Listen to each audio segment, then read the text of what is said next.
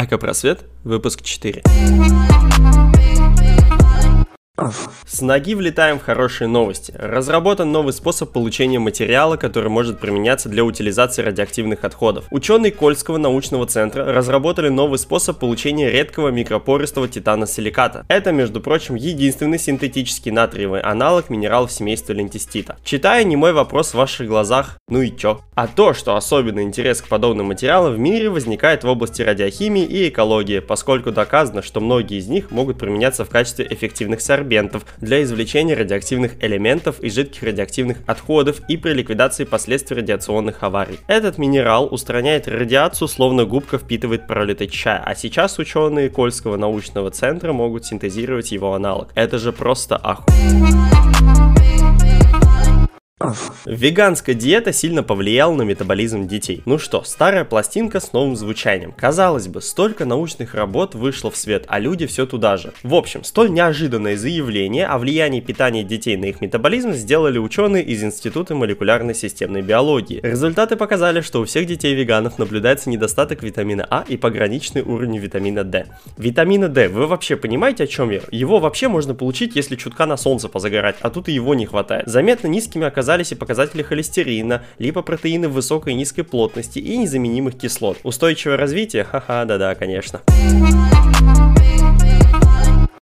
Очистку мозга назвали основной и древней функцией глубокого сна. Если вкратце, то нейробиологи Северо-Западного университета США и ученые из Университета Австралии еще раз рассказали на несколько страниц о важности глубокой стадии сна для млекопитающих. Я уже подумывал свернуть эту новость и отправиться покорять вершины игрового мира, как вдруг оказалось, что неугомонные ученые продолжили проверять важность сна на беспозвоночных. В итоге доказав, что и моллюски, и каракатицы, и осьминоги, и раки, и некоторые виды насекомых, и даже медузы способны спать ради физического и морального очищения. Еще не удивились настойчивости австралийцев? Так вот вам на добивку. Они поставили опыты на дрозофиле фруктовые. Это вид таких малюсеньких мух. Так вот, они тоже глубоко спят, этим самым прочищая свой организм от плохих мыслей и шлаков. В общем, спите больше.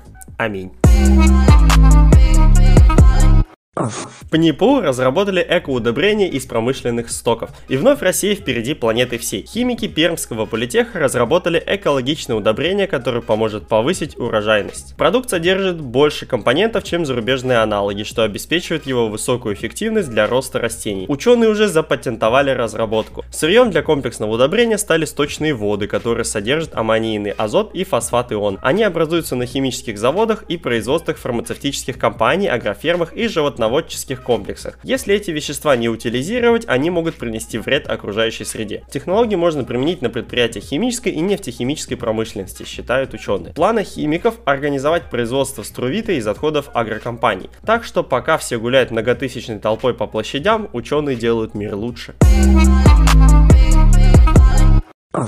Самцы богомолов придумали, как не потерять голову после спаривания с самкой. Я считаю, это большой скачок в эволюции, который достоин упоминания. Ученые из Оклендского университета, что Новой Зеландии, наблюдали за поведением богомолов вида миомантискафра в лаборатории. Большинство контактов между полами этого вида богомолов начинаются с ожесточенной борьбы. И если в ней побеждает самка, это верный признак того, что она съест своего сексуального партнера после спаривания. Если же верх одерживает самец, то ему удается не только успешно совокупиться, но и вовремя унести ноги. Это происходит в 78% случаев. Возможно, вы сейчас увидите в этом проекцию домашнего насилия, но это всего-навсего экология. В защиту самцов и солидарности отмечу и напомню, что самцы у богомолов гораздо меньше самок.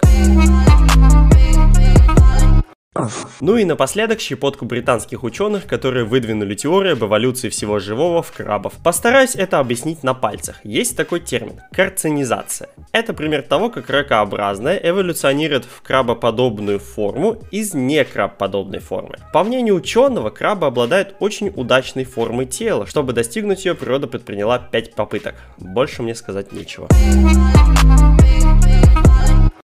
На этом у меня все. Если кто не заметил, что почти прошел целый месяц выхода первого новостного подкаста, то это предложение было сказано для тебя. Надеюсь, ты уже понимаешь формат и ждешь с нетерпением новых выпусков. Как и обещал, раз в месяц будет выходить один большой выпуск, в котором мы подводим итоги всего месяца в уютном, расслабленном и позитивном виде. Если тебе не интересно слушать маленькие выпуски по 5 минут, или у тебя плохая память, или же ты просто хочешь получить максимум удовольствия, то этот ежемесячный дроп специально для тебя. Кстати, выйдет он на этих выходных. Пока.